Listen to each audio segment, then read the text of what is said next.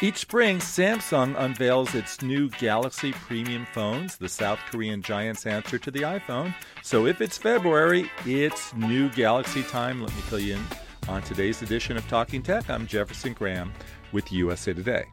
Now, on a worldwide basis, Samsung has a larger market share of phone unit sales than Apple, because it sells many low price phones that get snapped up in developing countries.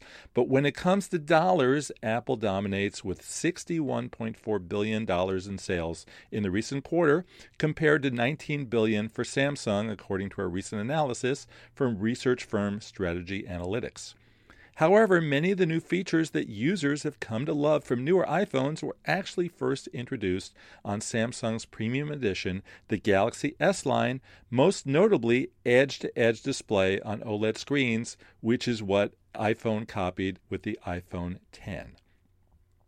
So, what to look for in this year's new models, which are expected to be introduced on February 25th at the Mobile World Congress trade show in Barcelona? The big news, if you can call it that, is yet another improved camera. Photo taking has become one of the most important features of the smartphone, and Galaxies have long had excellent cameras. What they haven't done is promote them with the intensity of Apple on the iPhone or Google for the Pixel.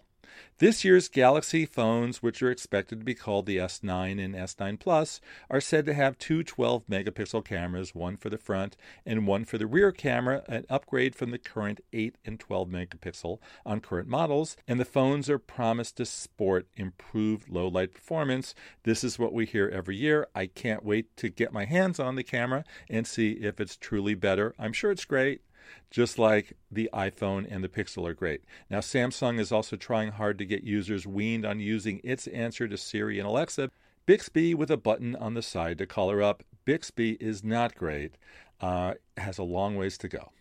Unlike the newer iPhones and Google Pixel phones, Samsung is leaving the headphone jack in place for us music and podcast lovers. This is great, right, listeners? Finally, good news for consumers. We're not expecting Samsung to sell the Galaxies for a thousand bucks like the iPhone 10, but instead to be in the $700 and $800 range. The phones are expected to go on sale in March. I'm Jefferson Graham with USA Today. You've been listening to Talking Tech. Please subscribe to the show on Apple Podcasts and Stitcher. Please rate and review the show on Apple Podcasts, which helps more people find the show. And thanks everyone for listening.